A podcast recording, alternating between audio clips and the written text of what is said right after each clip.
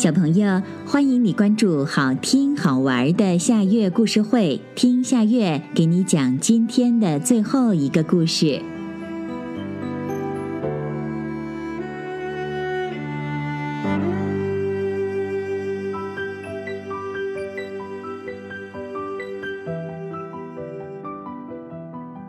周末的气球。气球很生气，一生气就变胖了，肚子鼓鼓的。好事的绳子勒住了它，使它保持这个程度。它和其他的气球拽着绳子在空中飘着，然后突然就不生气了。天上白云悠悠，多美呀！气球有红色的、蓝色的、绿色的、黄色的，还有紫色的。它们同类之间友好的表现方式一般是贴面颊，很温暖也很亲切。众多气球的绳子紧紧地抓在一个老人的手里，他在大街上边走边张望。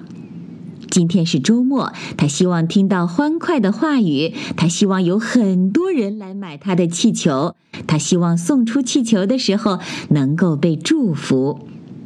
许个愿吧。老人总是对买他气球的人说：“许了愿放飞的气球自己会找到运气，然后放飞气球的人冥冥之中会得到祝福，好像海上的一个漂流瓶，未来总会有未知的幸运可以期待。”气球被不同的人买走，老人也听到了不同的祝愿。我希望早一点找到心爱的人。一个年轻人说。我希望以后不用再考试。一个学生说：“我希望每天都能穿漂亮的衣服。”一个女孩说：“最后，老人的手里就剩下一个气球了。他希望把这个气球留给自己。他打算在回家路过那片麦田的时候，亲自放飞最后一个气球，同时也许下一个愿望。”希望自己的老伴儿赶紧好起来。可是，当他准备走的时候，他看到了一个捡破烂的孩子，瞪着很大的眼睛望着他。他说：“老爷爷，我可以用我捡来的六个易拉罐换您的气球吗？”这，老人迟疑了一下。嗯，再加上这个。说着，小女孩从衣兜里掏出一个打火机。这虽然也是我捡的，但我保证绝对可以用很多次。小女孩说完，眼睛里充满了期待。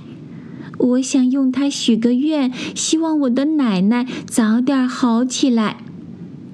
老人把手里攥着的最后一个大红色气球递过去，说：“送给你了。”谢谢爷爷，我也会给你许个愿的，希望你快乐。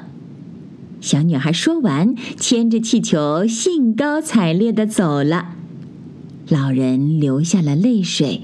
他虽然没有气球可以许愿了，但是他得到了小女孩衷心的祝福。他想早一点回家，让老伴儿分享他的快乐。